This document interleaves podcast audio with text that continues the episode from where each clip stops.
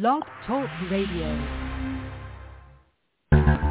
We are the heirs of that first revolution. Will a strong and united America still be a force for freedom and prosperity around the world? America has created the longest peacetime economic expansion in our history. We are the heirs of that first revolution. Good common sense and sound judgment of the American people and their essential love of justice. Hi, welcome to the Cousin Vine for May 2nd, 2021. I'm your host, David McLaughlin. Joining me as always, welcome Catherine Smith. Greetings from Atlanta. And welcome Tim Shiflett. Good evening, sir. Oh, we're excited Happy about the show. Tim. Eh. It's Tim's oh. anniversary. Happy anniversary. Oh, well, thank you. Yes. Thank you very much. Happy much. anniversary, Tim. yes, um, tonight we're excited to have um, Dr. Rachel Bitecofer from the Niskanen Center to join us for, I believe, the second time to talk about a host of topics, including she's done some research on Georgia's Northwest District, um, where Tim and I live, and I think even uh, further down into Atlanta as well. And so she'll talk about that among other things. Um, but until then, we've got some topics we're going to discuss, including um, Brian Kemp took a field trip this past week. Um, sitting governor of Georgia, you know, Georgia, one of the largest 10 states in, in the country, uh, a lot of things going on in the state, um, things to see. You can go to the ocean, you can go to the mountains, you can go to a big city, and you can go to small towns. But all that diversity of um, locales in Georgia just was not enough for Brian Kemp, and he decided to visit the border. Now, this is not the Tennessee-Georgia border or the South Carolina-Georgia border, the Alabama-Georgia border, the Florida-Georgia border, or the North Carolina-Georgia border. This would be the border between Texas and Mexico. Um, Catherine, why would he uh, involve himself in Texas-Mexico relations so? I just can't figure it out. I couldn't figure it out either. It didn't make any sense to me, especially when, you know, we have the lowest one among the lowest vaccination rates. We have a lot of things going on here that I'm sure could use his attention, but he took off to, you know, ride around in a boat in uh Texas. Whatever. Yeah. Actually, I said that in jest. I can figure it out, but I'm going to give Tim a crack at it. Tim, uh, why did he do this?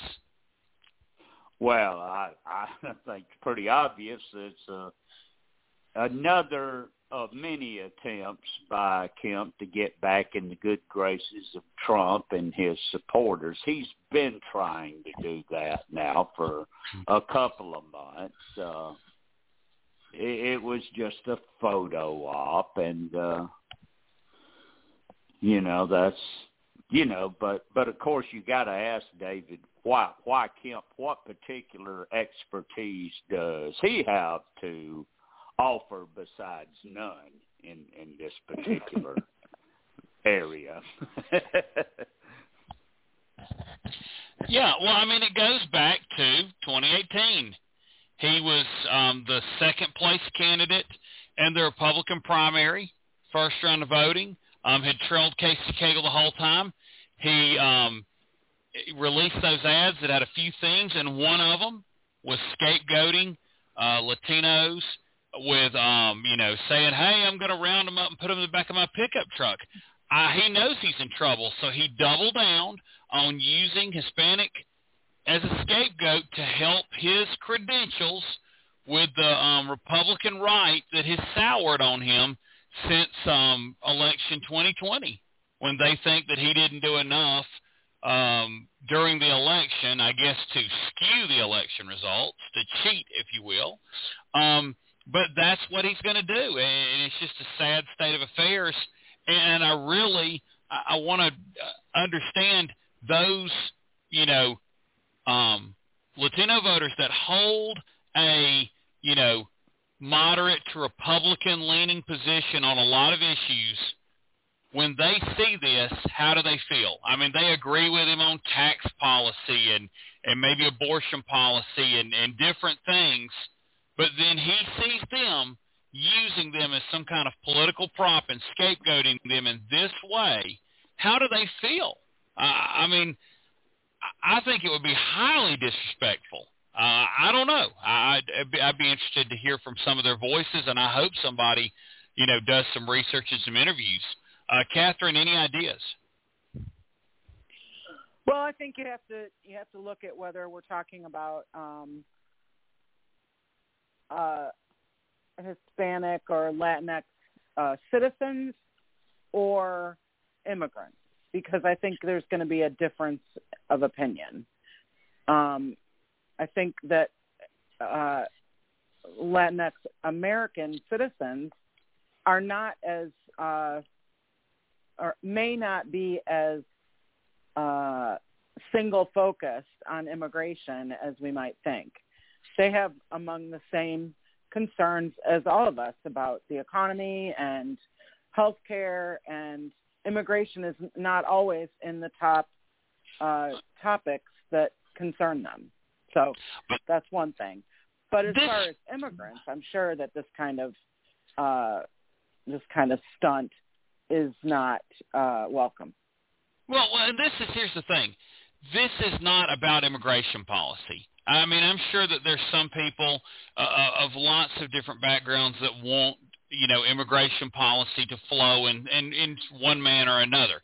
This is not this. This is scapegoating. I mean, you know you know how there's folks they see an Asian person and they're all from China. They see a Latino person, they're all from Mexico. They don't say Hispanic, they don't say Latino, Latina. All they say is Mexican even if they're from Guatemala or Ecuador. We know them. We've seen them. We've met them, those kind of people. And that's what this move played towards. It played towards that base voter that just has a reaction, emotional, you know, um, voter to the issue of immigration. It's what Donald Trump tapped into, you know, five years ago. And um, it, it just keeps pushing on in the Republican Party. Tim, your, your thoughts on, you know, what kind of chord – Brian Kemp was playing here? Well, the cultural chord, the cultural war, the whole Republican Party is doing that. They're they're turning increasingly to cultural issues. They don't want to talk about economic issues unless it's to scream that Biden is spending too much money. They they've suddenly found their fiscal conservatism again, so they can try to attack him on that they can't uh, get him on anything else. They can't seem to get the Democrats right now on anything else. They don't have any infrastructure plan. They don't have any health care plan.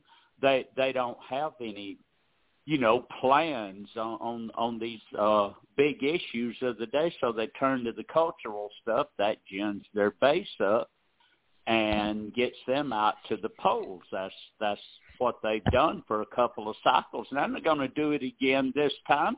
And Kemp knows that. He's one of the champions at it. You were talking about how he uh, acted in the previous campaign. That's what he's going to do again.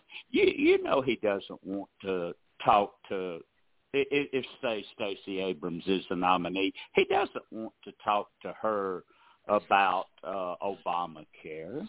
He doesn't want to talk to her about education or, you know, the economy or jobs or anything like that. But he'll be glad to talk about immigration and abortion and la di da di da di da, the cancel culture and, you know, on and on and on. That's the kind of stuff he's going to want to talk about. Plus, as I said, he really has got to find a way to get back in the good graces of Trump. He knows that. Uh, yeah, I think this is this is skewed more towards the primary, and we'll get into some other issues.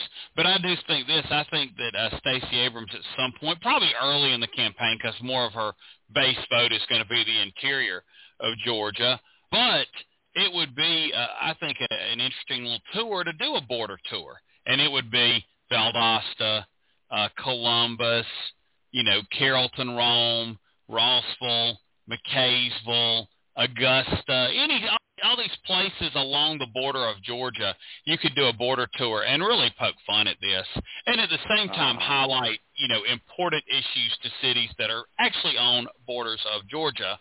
Um, and that would be different things for different places because obviously Yeah. the needs of Valdosta and McCaysville, Georgia are probably quite different. Although surprisingly, there may be a lot of similarities, even though one's a mountain town and one's on the doorstep of Florida. Um, but let's talk about this, something else here. He got some good news this week. You would think he did. Doug Collins said he was not going to run uh, for any office. Um, he wasn't going to challenge uh, Brian Kemp. Doesn't that take a um, pretty big opponent for the gov- uh, the governor's primary away from Brian Kemp, Catherine? I think it just makes room for someone else to run. I, I mean, I, I'm sure it's a relief because Collins has a you know some name recognition and some history, but I think basically it makes room for someone else to run as a Republican against him in the primary. Yeah. I don't know Uh, who that someone is, but Yeah, Tim. Uh, you know, Doug Collins didn't seek the seat.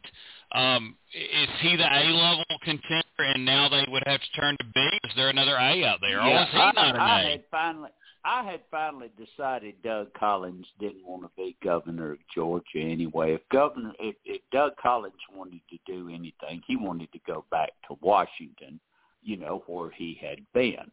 But uh, I believe in Doug Collins' case, he was looking at the U.S. Senate race and decide decided uh, maybe for some whatever reason that it was one he probably couldn't win, so he just backed out altogether.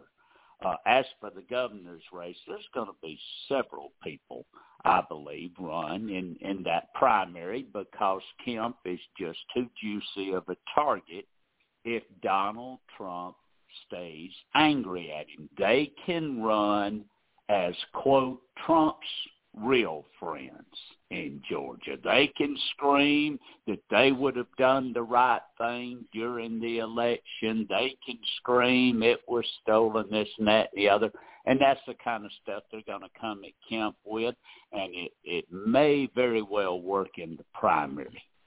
Uh, Kemp, Kemp may really be boxed in right there because his public statements are already out there that that that came, you know, during during the time right after the election and all, and he can't deny where he stood uh, at that time, and it wasn't where Donald Trump wanted him to stand. So what's going to change between now and uh, primary day next year? I don't look for Donald Trump to change his mind. He's a very vindictive man, if he's nothing else and I think he means to get some people uh, in that race to run against uh, uh, Kemp, or, or they will run on their own and then try to seek Trump's blessing after they enter. But he's going to have some primary opposition. I think it's going to be some pretty significant primary opposition, and I think uh, it's probably either going to be one of the congressmen or, or it's going to be somebody pretty well up in the legislature. Yeah, I mean, we'll keep talking about Burt Jones um, as being a possibility from Butts County, Yeah. that area. I, you know, we still have, you know, Vernon Jones launched his website. I, I've read his issues page, and I'm like, who's this guy? Um, this doesn't reflect your voting record in the legislature. Who are you trying to fool? Um, with this It ain't nonsense? him. He Yeah, ain't that's- that's- the guy. Although you know Donald Trump has been very positive, and of course Vernon Jones is trying to run hugged up against Donald Trump, so Uh-huh. it'd be interesting. Um, but there's somebody's going to have to come up because you're going to have to, um, you know, establish that case and do your fundraising and start putting your consultant team together. I get the sense that there's a lot of internal polling that's happened, or at least focus groups or something that we're not seeing. Like, for instance, the AJC keeps doing articles about how no one's running against Raphael Warnock. I think people are putting polls in the field, and it's showing that he's just not that vulnerable. And I think that's what Doug Collins saw. And like you said, maybe Yeah. he just didn't want to be governor, and that's why he said, forget it all. Um, Yeah. but those polls, they're just not out there in public yet. And here's another question I have for you, Catherine, is if you're a Republican pollster and you know your Republican base is so disdainful of the whole polling science, they just don't answer polls. How do you even get a good race, a read on a Republican primary race these days? That that I'm sure that is a good good question that I'd love to ask a pollster because I wonder about that all the time. How do we get accurate polls? I mean, we've talked about it several times since November uh, with our guests, I don't know. I, I mean, I think there's a fair number of people who don't tell the truth intentionally, or they can't reach the people. So, um, yeah, I, I don't know what the future of polling is going to look like uh, over the next couple of cycles. It's going to be really interesting to see how how it's handled. Yeah, I mean, I think you can get a pretty accurate picture in a Democratic primary. And then I think if you do a general election, you're beginning to learn those touchstones of, okay, how are white college edu- educated voters changing? How are African American voters changing? How are they saying they're going to turn out? How are women changing? You can compare votes from one cycle to the next. I think to get a picture, you're like, well, if you're not doing any better in this area, you're in trouble. But in the Republican primary polls, where you're just having big chunks of data missing and you don't necessarily know where's the data missing. Is it more the college educated Republicans or the non college educated or the you know, where are you missing that? I, think that's gonna make it tough to get a gauge on how vulnerable is Brian Kemp. Tim, where do you think they you know, a possible candidate looks at without that data to see if they should challenge him? Uh, well, of course, like like I said, they're going to keep their eye on Trump and what he has to yeah. say. You know, if if if if Donald Trump says Brian Kemp is is vulnerable, then by golly, Brian Kemp is vulnerable. Because I believe there's enough Trump voters out there that'll in this state that'll make sure that he is. Second, I I think these people need to be pl- paying some attention to social media, especially the presence on Facebook. Uh, a lot of people on the right love to use Facebook, and they're all talking on there. And the Georgia folks that are talking are not saying very many positive things about Brian Kemp. Now, these these are the Republican voters I'm talking about. They're they're not saying many very good things about him he has a significant group of detractors out there, a significant group of people that are ready to vote against him if the right candidate should emerge. Yes, I don't believe it's Vernon Jones, but I do believe that enough of them are going to run at a minimum to force Kemp into a runoff. And if an incumbent gets forced into a runoff, well, you, you know what happens. So I'm going to be very surprised if Brian Kemp regains his footing here. I'm just not quite sure how he does it. It ain't yeah. going to the border of, of, of down down there when he's the governor of Georgia, and like Catherine said, all this bad stuff going on here, and he needs to be here. I don't know, being the governor of Georgia instead of running yeah. around down there. Yeah, it'd be interesting. I, I wonder if it got any play in social media. But you know, we've talked about how really on both sides of the aisle, if you the Facebook, you know, is probably a lot more right wing, and you got you know people it that is. are outside the mainstream onto the right, and Twitter's you know uh, more to the left. And so therefore, if you're using social media as your gauge, that's like, for instance, in the Democratic primary for president. Um, Joe Biden's mentions in Twitter are probably next to nil, and yet he won, mm-hmm. um, you know, the nomination. And so therefore, there's a whole bunch of people that either A, don't spend a lot of time on social media, or B, don't get political on social media, and that may be your plurality of voters. And so we don't know how they think because we don't have the mechanism to find them until polling – until really Republicans trust polling again. Uh, and I don't know what's going to make yeah, it trust that, it. That's the problem. That's the problem. It, it, yeah. Yeah, it's it's definitely the problem. It's not like they stopped understanding how to use math. You know, for a while they had trouble reaching people on cell phones, but they adjusted to that. They figured that out. because it was like there was a disconnect, but the people weren't working against them. Now they have a segment of the population that's working against the science. And, you know, and that's hard to overcome when people just, you know, don't want to play, you know, the game you want to play, if you will. And so, um, a difficult problem. Uh, we'll, we'll, I guess we'll see in time who emerges to um, challenge Brian Kemp, but right now we just don't know. Um, well, let's kind of talk about another topic real quick and, and, get started into it, and that would be the census. The census data came out, and I don't have the map all in front of me, but I know that um, Florida gained a seat, Oregon gained a seat, Texas gained two seats. Um, some places that lost seats were New York, um, Pennsylvania lost a seat.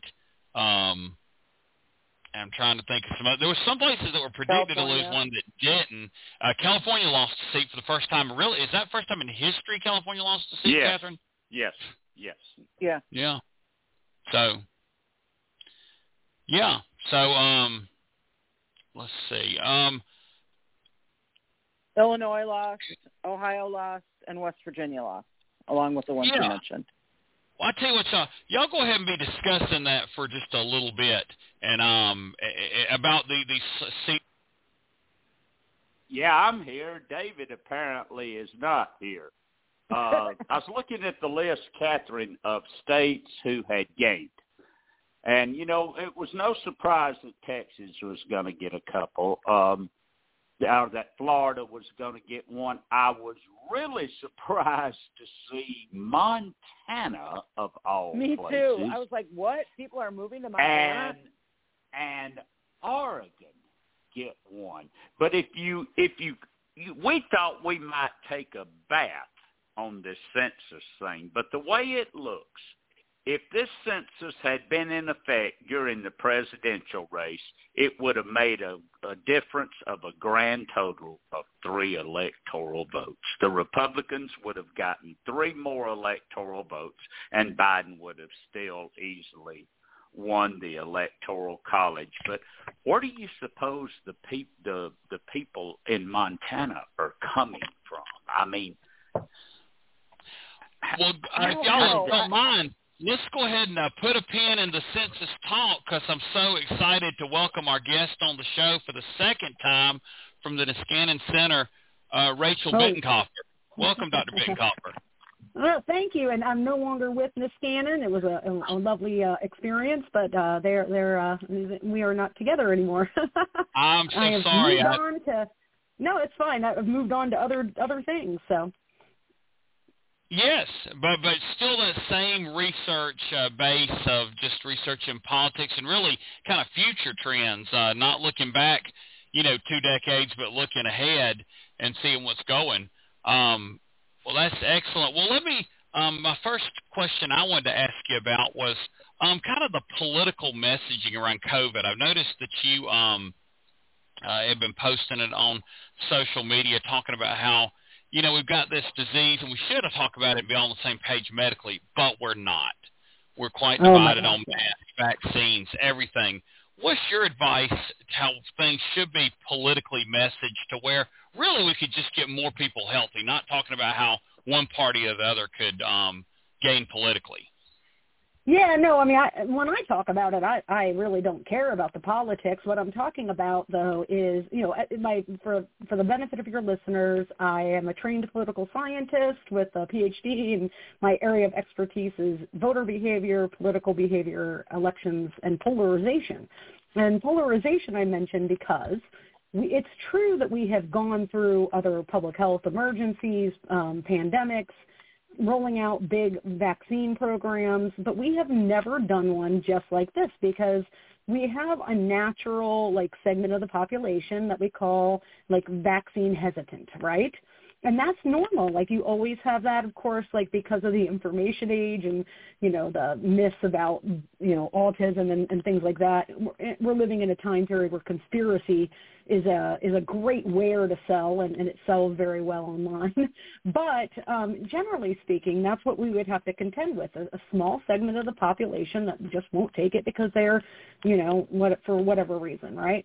Uh, but this time around, we're dealing with a new phenomenon, and it has its roots back all the way back to when COVID first set in. I mean, not the very first weeks, but you know, um, pretty quickly into the response when it became politicized, right? And that, you know, to be frank, was was a product of how Trump managed the pandemic and and you know decided not to follow the science, right?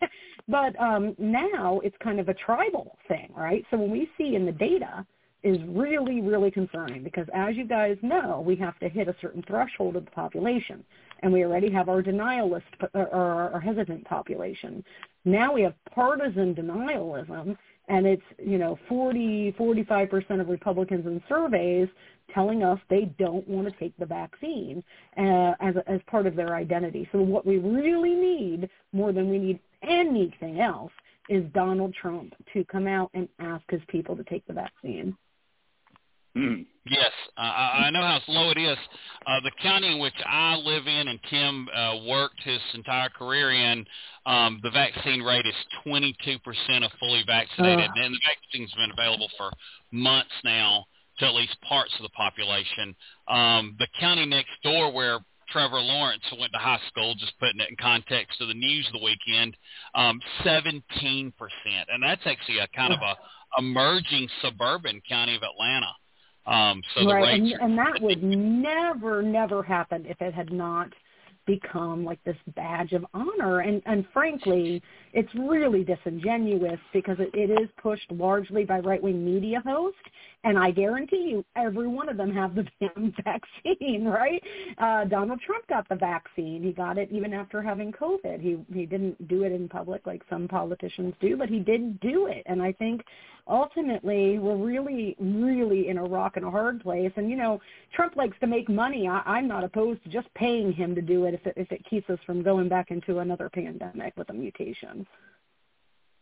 that that's the sad state of affairs if you'd have to be paid off um, for something you should just want to do, like all the other presidents, including George Bush. I mean, he was pretty public about it uh, to try to help yeah. things out. out. Um, well, Trump is a unique individual, so. that was being kind. Um, well, let, let's go ahead and then um, talk about uh, a few. I guess even months ago, you had looked at doing a project, uh, uh, some type of polling project, and looking at Georgia's 14th district and Marjorie Taylor Greene, and um, you know just the politics yeah. surrounding her. I think you actually expanded it to include all of Georgia, which probably was a good idea given that the 14th district of Georgia could change in redistricting. So we don't know yeah. where she'll pop up next. So you, I think it was a wise move. Um, what did you find out in some of your research data? Yeah, I'm really excited to talk about that survey, which I uh, crowdsourced to be able to, to do. And I designed the whole survey, but it was administered by a reputable polling uh, firm called Public Policy Polling. And it's available online. If you Google uh, Rachel Bitecofer and the cycle, you'll find it. It's not it's not a firewall, so people can see it if, if they want to sign up for a free view. Um, anyway, the survey was designed to call attention to, again, this polarization, hyperpartisanship problem that we're having. And it's because, you know, when we talk about those things, as I just pointed out, you know, we can see quantitatively what polarization is doing to behavior. So it's not a buzzword to say that we're polarized. And we are mathematically in terms of people in Congress, our courts, our public, in a time period where we would assume the only other time period public opinion would be so uh, divided and, and the public would be so intense would have been right before we collapsed into the Civil War, right? So I did that survey because, um, as you guys know well, down in Georgia, we had an election. And in fact, we had a couple good elections. And, and just like in other places, um, because of the Republican recounts and challenges, we actually now know that we had one of the, you know, we, our our election has been the most vetted election in the history of the country, right? It was um, turned over with a fine to, um, comb tooth tooth comb to look for any um, you know um, uh, identifiable fraud, you know, malfeasance, you know, uh, illegal people voting, and it, it, it, they were unable to produce any evidence. Now, I know people heard a lot of musings at press conferences, but when they got to court where you can get in trouble for such things, there was no evidence presented. Yet we have this massive problem where half of the electorate thinks that Joe Biden stole the election, that there's been, you know, fraud, and and it's it's sad because we actually had the best election cycle we could have ever had, the highest participation rates we could ever have, the most rich, um, you know, tapestry of America voting. So um, one of the things that I wanted to highlight is that Marjorie Taylor Greene, although she does have aspects that are certainly not typical of your rank and file Republican, in terms of the extremism problem in the GOP is fairly representative of the modern Republican coalition.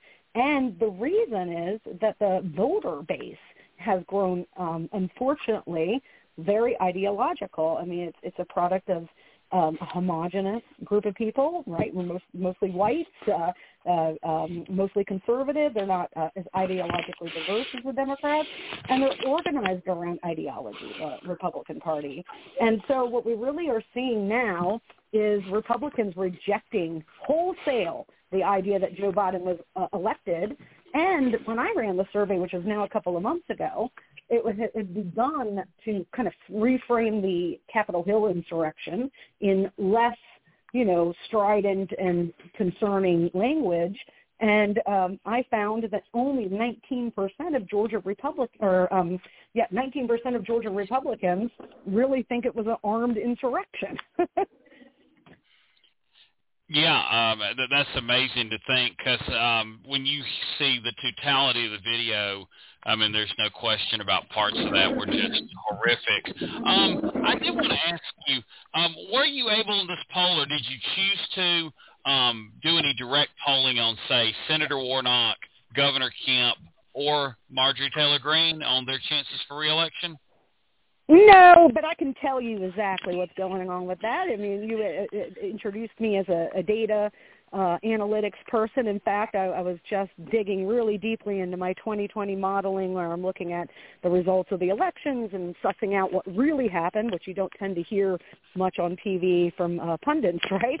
Um, and you know, it, it, the the uh, the the low and the ho of it is you know, we, we've got two different situations, right? We've got a statewide race with Warnock and the Kemp uh, race, and, and then you've got Marjorie Taylor Greene, who serves in a congressional district.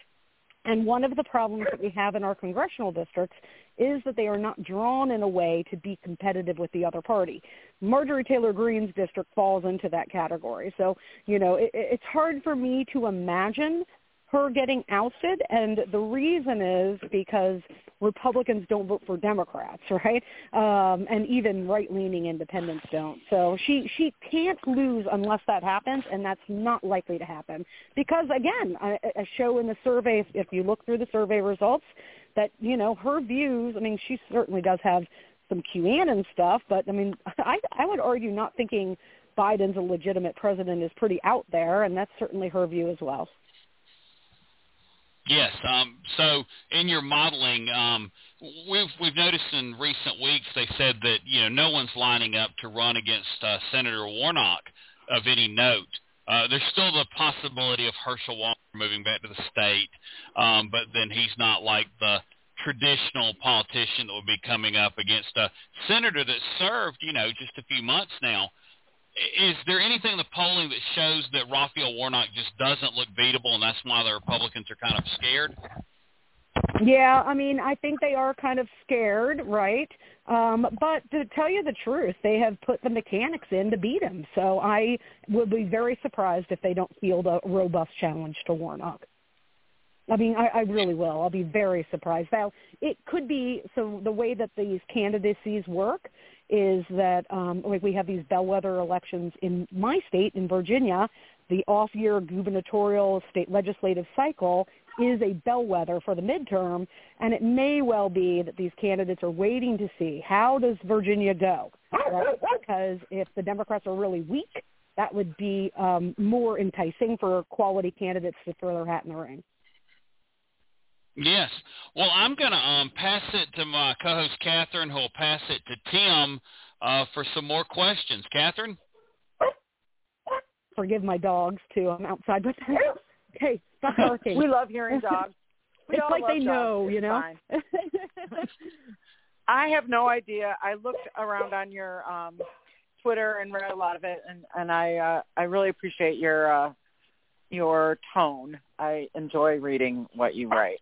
But I wanted Oh, to ask you. you. about something. I don't know if you have done any polling on this and if you don't want to talk about it, we can talk about something else. But I've been thinking a lot lately about um marijuana legalization yes, yes, and good. decri- and decriminalization and how I feel like it might be a um a A sort wedge of issue. um a what yeah, I think it might be something that um could attract additional voters, especially young people, um people of color. But I also think there's an economic um uh co- oh, uh, yes. priority in there that um and I just think that that, that it's like a package. I could imagine the Biden administration just coming up with a package about, you know, changing some of the like banking laws and some of the um federal laws around marijuana and then also doing some small business development for um because I I understand from some reading that I've done that a lot of big companies are snatching up these um these depots or whatever dispensaries. But if we could try to allow some people of color and people in uh lower economic uh circumstances to take advantage of some of those dispensaries i think it could be a really good boon for the economy. I just wondered if you'd done any polling on that or if you had any thoughts about it. I do have thoughts about this, and for anybody that does follow my Twitter feed, you'll know I talk quite a bit about how the Democrats fail to exploit the reality that when it comes down to the politics, there's one party that is moving marijuana legalization forward and the other one that's obstructing it. Yet, you know, um, in Florida, for example, we had ballot initiatives in 2016 and you had many people go into the ballot booth at the presidential level vote for Donald Trump and then vote for legal medical marijuana. And the reason is that, you know, the Democrats don't make this a referendum wedge issue. So I talk about how Democrats should be using pot legalization to mobilize voters to the polls in the way, and this is a lot less evil, uh, the gay marriage bans of 2004 worked for the Republican Party. And in Virginia here, um, for the benefit of your listeners, the Virginia government was divided for a very long time and uh, pretty much log jammed on policy, but now it has a Democratic trifecta and they have just passed a, a legalization bill. It's for recreational uh, legalization. It's not quite as wild and crazy as you might find on the West Coast, but it is uh, allowing people to, to smoke and possess small amounts of pot recreationally, and that goes into effect on July 1st. Uh, and I'm certainly recommending that as Democrats attempt to hold on to that governing trifecta, recapture the governor's mansion, and hold on to their ma- majority in the state house, but they tell voters, look, if you want pot to be legal here, you better vote. right i, I think it, it, I, well and what about the federal issues because i know there's Well- federal issues around it yeah, yeah. So That- uh, my my are- guess is, yeah, my guess is that the Biden team is very aware of this. I mean, Biden and Clinton and like this old school Democratic establishment has been very weird about. It's just it, it, it, it, they don't understand like electioneering benefits, right? So, um, you know, a case in point is minimum wage, right? Um, the minimum wage polls so well. I remember a few years back here in my survey research center at the university when I was still there, um, we did a poll for York Chamber of Commerce, uh, the Georgia Chamber of Commerce, and it was obviously very business oriented, but it asked questions about minimum wage and other things. And I remember they were very surprised that so many Republicans in Georgia want the minimum wage increased, right? So, you know, uh, Democrats are, are funny, but I would assume that in 2024, Biden will you, I mean, I, I know outside groups will use this issue and push Biden. I, I would assume that he that they know that it would be to their political benefit to push for federal reform. Okay, great. Uh, thank you. I don't have any other questions, but if we have time to come back, I might I might have one. So I'm going to pass it to Tim. Thank you very much. All right, nice talking with you. Uh, good evening, Doctor. Thank you for being with us again tonight.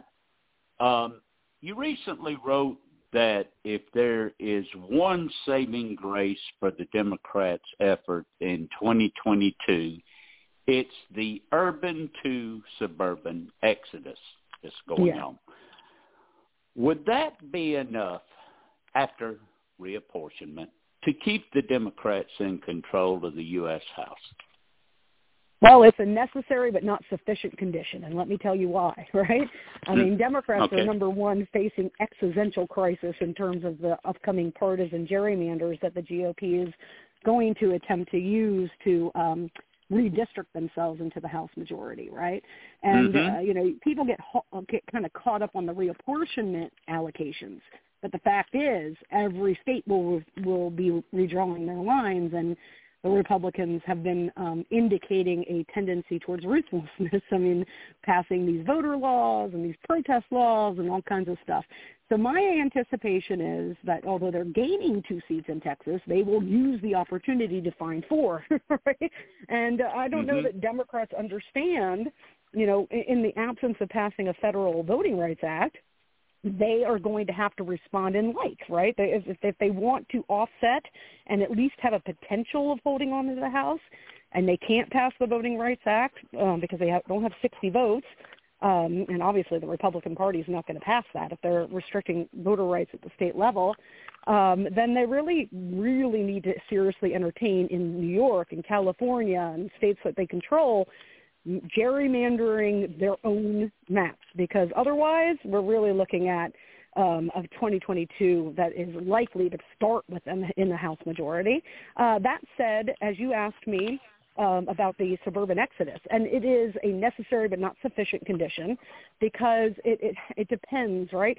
The, there's a long-term coalitional realignment that's driving, you know, our, our, our voting population now and that is with college edu- educated voters who are, of course, concentrated in cities and suburbs, moving to the left, and non-college educated white voters moving to the right.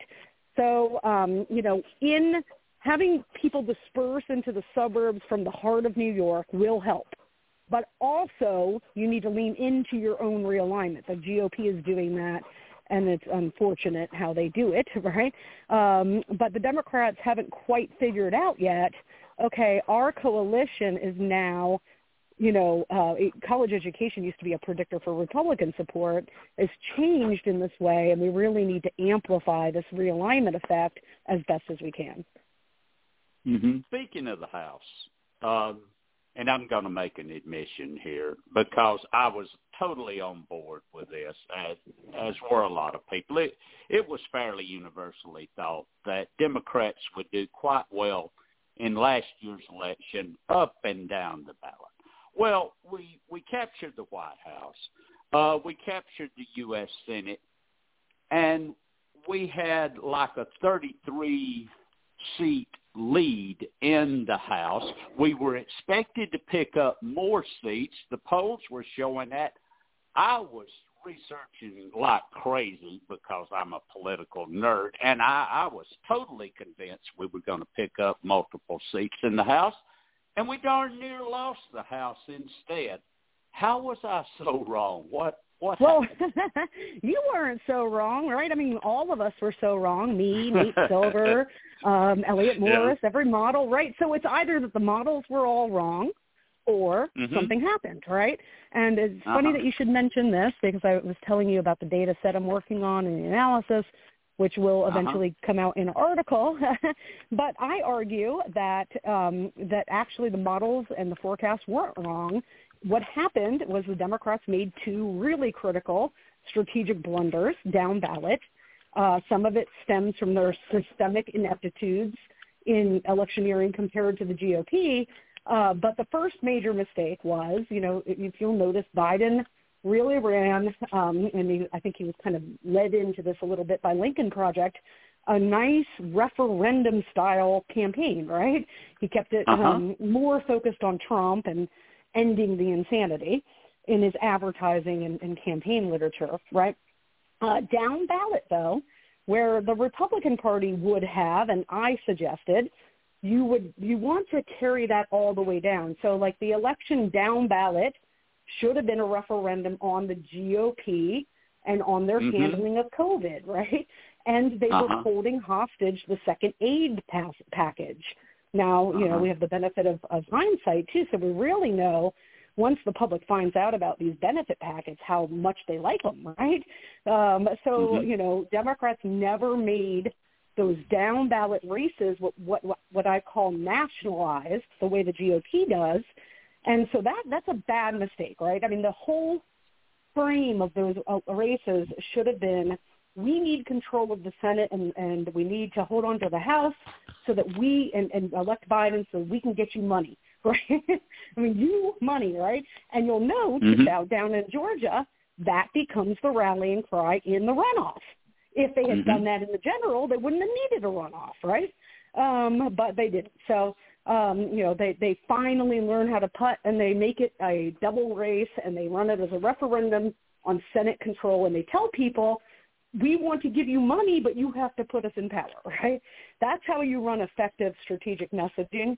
Now, the other deadly, deadly fatal flaw, and this is what I think is predominantly responsible for the massive um, election day surprise, is that the Democrats, you know, wanted to do right by the public, so they suspended their in-person field canvassing programs. I mean, almost Uh-huh. universally. And the Uh-huh. Republican Party never stopped, right? They kept Uh-huh. registration going. They ran field through the whole general. And I had no idea that they had done that until I went down to Texas and realized, oh, you're not running any field anywhere. Oh my God. and Huh. you know, I was I was thinking that it was going to hurt them, but I mean, it. I think ultimately it was a, just a tremendous strategic mistake. Now, morally, should you run field in a pandemic? Of course you shouldn't. But if the other party's doing it, you have no choice. And we really see this, you know, inability for them to carry through on execution. Oh, yeah. Okay. Um, I want to ask you about one more thing before I turn it back to David. We you've been talking about Georgia, but I want to go a state south because you've been talking a lot about this state too. Um, is that state slipping away a bit from the Democrats? I'm sorry, what state? I missed it. Florida. Florida. Yeah. So yes, it is Yeah. because we have this. Pro- they have this problem with the Cuban voting bloc. It's a very influential vote. It's you know a coalitional vote or group vote kind of right, and it's down in that Mhm. Miami Dade area, and it has always favored the GOP, but it has become um, more so right. And Uh-huh. they are losing. Um, you know, the other problem is it's not being offset by the Democrats protecting the rest of the Latino vote because with Latino voters, they're very unique. Um, we talk about the inelasticity of the electorate and how most vote, I mean, almost 95% of all voters have a vote decision tied to partisanship, and it's just purely tied, right? Um, but within Mhm. the Latino community who is not partisan, there is a fairly robust persuasional effect, right? And so Democrats are Uh-huh. underperforming that, and they're per- underperforming the turnout component. Those two things Mhm. combined are, are are are really preventing them from offsetting that Miami-Dade advantage. That said, I mean, with the upcoming cycle, right? Marco Rubio is a Cuban American. It is Right. um, impossible, in my opinion, to win that state unless you nominate on the Democratic side for Senate. The governor's race is another story, but for that Senate race against Rubio, your only hope of fracturing, of, of beating, winning statewide against him is to fracture the Cuban American vote. Okay, and the only way to do that is to nominate somebody who is going to, you know, um, identify with that community, and uh, especially because it has to overcome this, you know, partisan bias towards the Republican brand. But guess where the where the divide is ripe to exploit? It's generational, right? Because Cuban Mhm. Americans are no different than any other American group. When you look at them in terms of their issue preferences, their vote, like you know, everything is different between the older and younger voters. So you really have an opportunity, I would argue, with the right nominee to divide that Miami-Dade block generationally. hmm Well, now, now uh, to go with that in the governor's race, how would Val Demings do as an opponent for Governor DeSantis?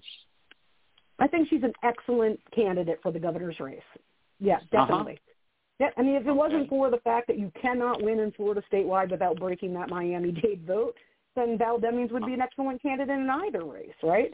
But we, um, you know, I, I am assuming. I mean, let me put it this way: I will not spend any uh, of, of my um, effort in in Florida statewide if they don't manage to accomplish that one strategic thing. I mean, the the Republican Party, by the way, is very shrewd at what we call descriptive representation. So when they want to win Uh-huh.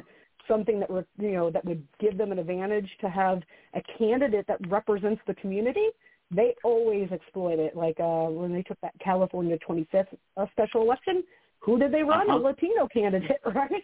Uh, if you Right. want to win statewide in Texas, what do you need? A Latino nominee. So it Right. really is, um, you know, um, interesting to me that the party that is better with diversity. I mean, obviously now the Republican Party is falling into um, extremism on race. Um, has not ever really appreciated that if you build it, it, it will come, right? So like Jamie Harrison, for instance, didn't have a giant Rolodex and, you know, start his race capable of raising a hundred million dollars, which is how the DNC recruits and thinks about their candidates. But Uh-huh. did Jamie Harrison raise a hundred million dollars for a very long shot race? Yes, he did. And why? Because he had charisma. He um, South Carolina has one of the heaviest uh, African American populations in the country, and he it's organic, right? So if you have the right candidate and you run them in Florida, the money will come, right? You shouldn't be letting All money right. dictate who you run. All right, and I appreciate that. And with that, I'm going to send it back to David. David? Yes, and before we get to that final thing, I would say that I think Jamie Harrison and Amy McGrath also um, their opponent helped them raise money. I remember in reading old Yeah. pro wrestling magazines, they'd have the most uh, cheered list and the most hated list. And I think uh, sometimes, particularly in Democratic politics, we have people on our most hated list that we don't look at the demographics of the state, but will go after that person, like uh, Mitch McConnell and like uh, Lindsey Graham as well. No doubt, yes. I mean, for sure. I mean, when you have, uh, uh, I mean, and uh, you know, obviously the Kentucky Senate race was not. I mean, if you follow my research, I'm talking about the movement of the electorate from the left to the right. These realigning coalitions, chasing an almost entirely white, very uneducated electorate in, tech, in Kentucky though you may occasionally get a, a Matt Bevin who's so obnoxious and horrible as a governor nominee that you can um, elect a Democrat at the gubernatorial level, you're not you're not flipping to uh, Kentucky, you know, even with a compelling candidate. So, um, you know, the party does look at, they still haven't made this transition yet.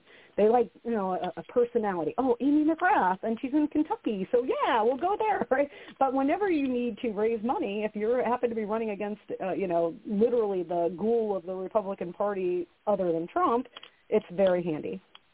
Yes, and, and I think uh, in, in the case of Kentucky, um, you know, Matt Bevin did a very poor job on K-12 schooling, and that's an issue where, you know, 90% of a state's kids Yeah. roughly go to K-12 schools, and that's one reason, like Brian Kemp, that's one issue he's not been, you know, horrific on is K-12 schooling, and so therefore that's going to um, factor there.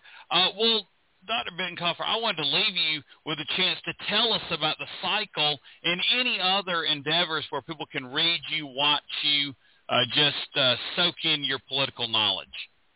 Well, I do uh, give it away for free all day on Twitter. and I am um, also, um, you know, hosting a Substack. It's largely my podcast that's hosted through there. Occasionally, I do written material as well. I've got some great episodes coming out the pipe, and um, you know, there's a free option, but you can also support my work. I am a I am a person that lost my, lost my economic vi- viability trying to save American democracy, and so, you know, I um, now am looking for, you know, I'm supporting myself like an entrepreneur, I suppose you would say. And, uh, you know, I'm also getting my hands a little wet and trying to, to actively help Democrats stop sucking at electioneering. Yes, well, that's that's great to hear. We thank you for coming on the show, and uh, hopefully you'll be back in the future with us. Well, thanks so much for having me. Thank yes. you. Good night, guys. Oh. Yes, well, go ahead and uh, make sure that you um, listen to Rachel's podcast, read her um, newsletter on Substack, and uh, support her if you can. That'd be great. Um, well, let's get back into the census. I heard y'all talking, and I'm going to say a little note here. You know, a lot of fancy shows, they have a host and they have a producer, and that's two different people. Of course, we don't have that robust budget um, and so therefore I do both roles. So I had to switch over quickly and be producer for a second is what happened. But when I came back on the air, I heard y'all uh, talking about Montana and why people moved there. I take it y'all are talking about the fact that Montana will now have two congressional seats. Right. Um, yeah, so Tim, what were you saying about that? Well, we were just trying to figure out where the population would have come from to suddenly show up in Montana. Has this been going on for a long time, and were they just a, a, a whisper short of that extra congressional seat? Have they had an influx of people move into the state recently? Do either one of you know what's going on that would have states like Montana and Oregon suddenly gaining uh, congressional districts, and these are states that are, you know, to be charitable, not heavily populated at all. Yeah, I, will say this. I saw an interesting map. You know, when you hear so and so's losing a seat, it sounds like everybody's packed up the moving vans and uh, you know they vacated town.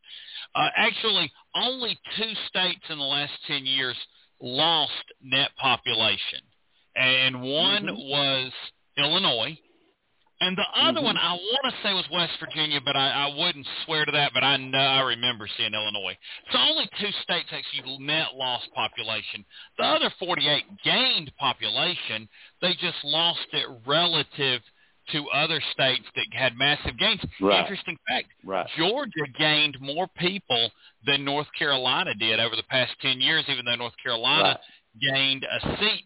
Now the trick there was um, North Carolina was almost ready to get another seat last time, and it was between Georgia and North Carolina. Georgia got it, and this time North Carolina got it. So it's a lot of it could be a little building process over time. Montana's a huge state, and so it has a few cities, and so some of those places, you know, will grow over time because different people are going to want different things out of life. Montana would be too cold for me, but I'm sure in the summer it's a nice place to hang out for a while. Catherine, do you know anything about Montana's population? I I don't know uh why anyone. I mean, I've been to Montana. I don't know why anybody would want to move there. I mean, it's beautiful. it's a it's a nice place to visit in the summer. Um, uh huh. But I would be interested to see what that what the you know data is on that. Is it is it retirement retirement? You know, people deciding to they want you know they live in a busy city and they want to, you know, have some open, you know, space around them uh, uh, in retirement? Has there been a I mean, I, I just think it would be interesting to learn. Oregon does not surprise me. Um, I think there's been a lot of activity in Oregon. Um, there's quite a bit of tech work in Oregon that supports California and um, Seattle. So that mm-hmm. doesn't really surprise me uh, as much. Um, mm-hmm. So, but yeah, and, and that's the thing about about really now with remote working, you can live anywhere you want. I mean, used to to really um, take advantage of you know certain kinds of knowledge you couldn't just live anywhere. Now you can. I mean, the internet's changed the game as far as that is. Now, other things that somebody might want to take advantage of culturally may factor in with cities. And then, of course, then it comes down to what type of environment, like weather and and uh, mountains or ocean or whatever you want to be around. Tim. What? Uh, yeah, I, I was gonna I was gonna throw this at you. I'm sure both of you had seen this stat, but this is going in another direction and across the country to New York, um, who is we know lost a seat. And here's the stat: if 89 more people in New York State had been counted in the census, they would have kept that seat they lost Yep. and Minnesota would have lost it instead. 89 people. There is a prime example that the census count, especially in that state that was hit so hard by COVID early, made a difference. Well- right? Well, Tim, uh, you told the George Washington side of the quarter. I'm going to flip it over and tell the uh, Eagle side. Do you know what Okay. state had the highest return rate of census applications? Oh. No. Minnesota. And if Minnesota Oh. wouldn't had the highest return rate, They would have they lost would have lost their seat, Okay. and New York would have kept it. and so therefore it all it's a puzzle that fits all together but really i mean there's long term trends and you know you're, catherine you're mentioning retirees and it could be retirees but another way to look if a place is growing or uh, or aging is school enrollment and if somebody looked at Montana's school enrollment and they're adding schools, that means they're adding, you know, families and everything else. If they're not adding schools or school children in their schools, then that means it would be retirees because that factors in. Because if you have this kind of growth where, yeah, you're having kids coming there, that means you're going to have long-term growth for the next 50 years. And we're a political show, guys, and some things have emerged in recent censuses that are that are obviously changing uh, the demographics of politics all over the country. When I was a kid, New England was rock solid Republican, and uh, the upper Rust Belt was rock solid Democratic, along with the state of Pennsylvania in most elections and now we see population bleeding out of those states and going south and going uh, west. And we see the Southwest, which I would have never believed, becoming Democratic. We are seeing the South, deep South now, becoming more competitive, while the North, those areas that were so Democratic, are trending Republican and it's all about population shifts and apparently they're going from cold to warm in this country right Yep. Air conditioning is an amazing thing. Um, Yeah. that, that's you know, look at, and, and really seriously, people just did Yeah. not No, like no, you're it absolutely a right. hundred plus years ago. Um, Yeah. When I was in Tampa uh, and St. Pete a few weeks ago, I was telling my son about how nice these cities were, and I said, you know, really until around 1900, people didn't go to the beach like they do now, and they still don't go like they do now, but they would. You know, not even you know get in what anything what we remotely call a swimsuit and get in the ocean. They'd walk in fancy dresses and suits uh, along the beach. Um, you, you know, and Mhm. so therefore, all these areas that we now consider the Sun Belt and and you know happening and exciting were just desolate, just awful to people, you know, in the 1800s into the early early 1900s. Well, and um, excited again to have Dr. Bitecofer on the show next week. Uh, Evan Scrimshaw will be our guest. Until then, been the Kudzu Vine. good night guys We are the heirs of that first revolution. With a strong and